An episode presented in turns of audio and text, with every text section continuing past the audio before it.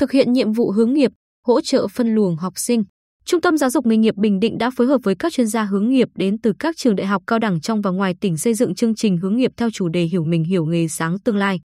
Đây là hoạt động hàng năm với mục tiêu thông tin quy chế tuyển sinh mới nhất của Bộ Giáo dục và Đào tạo, chủ trương, chính sách về thị trường lao động việc làm, du học nước ngoài và xuất khẩu lao động trực tiếp đến học sinh bậc trung học phổ thông.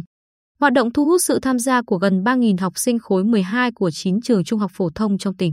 Trong đó, có gần 2.000 học sinh có nhu cầu học đại học, cao đẳng, hơn 1.000 học sinh có nhu cầu học nghề, tìm việc làm. Bên cạnh đó, từ đầu năm 2022 đến nay, có trên 200 lượt lao động trẻ được trung tâm tư vấn, giới thiệu việc làm tại các doanh nghiệp ở các khu công nghiệp trên địa bàn tỉnh và các khu, cụm công nghiệp các tỉnh phía Nam như Bình Dương, thành phố Hồ Chí Minh. Đơn vị cùng các doanh nghiệp được cấp phép về công tác đưa người đi làm việc ở nước ngoài phối hợp tổ chức tuyên truyền, tư vấn đăng ký cho lao động đi làm việc có thời hạn ở nước ngoài. Kết quả, đã tư vấn cho gần 150 lao động là thanh niên có nhu cầu đi làm việc ở nước ngoài, trong đó có 40 người đăng ký, lựa chọn ngành nghề và đã tham dự phỏng vấn đi làm việc ở nước ngoài, đạt 95% kế hoạch năm đề ra. Đáng chú ý, Trung tâm Giáo dục nghề nghiệp Bình Định đã thực hiện đào tạo nghề nông nghiệp trình độ sơ cấp nghề và dạy nghề dưới 3 tháng cho gần 1.200 lao động nông thôn. Theo Giám đốc Trung tâm Trần Hữu Hiệu, kết quả khảo sát cho thấy tỷ lệ lao động nông thôn có việc làm sau học nghề đạt trên 80%. Người lao động tự tạo việc làm theo nghề mới học hoặc tiếp tục công việc, nghề cũ nhưng năng suất lao động, thu nhập đã tăng lên.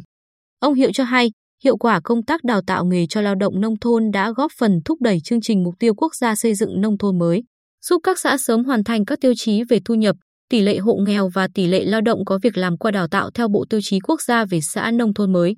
Anh Lê Văn Thiên 34 tuổi, ở xã Cát Hiệp, huyện Phú Cát, học viên lớp nuôi và phòng trị bệnh cho gà do Trung tâm Giáo dục nghề nghiệp Bình Định phối hợp với địa phương tổ chức cho biết, sau khi kết thúc lớp, kiến thức về dịch bệnh, thuốc trị bệnh cho từng loại bệnh giúp tôi tự tin, mạnh dạn mở rộng việc chăn nuôi gà. Tôi tận dụng vườn rộng, thường xuyên trồng các loại đậu, bắp, mì nên có nguồn thức ăn phong phú cho đàn gà.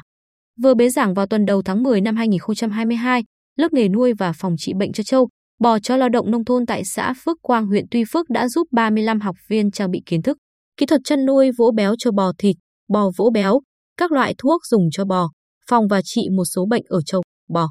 Thông qua mô hình nuôi bò vỗ béo, nguồn thuốc, vaccine được lớp trang bị, người lao động được thực hành, nâng cao tay nghề.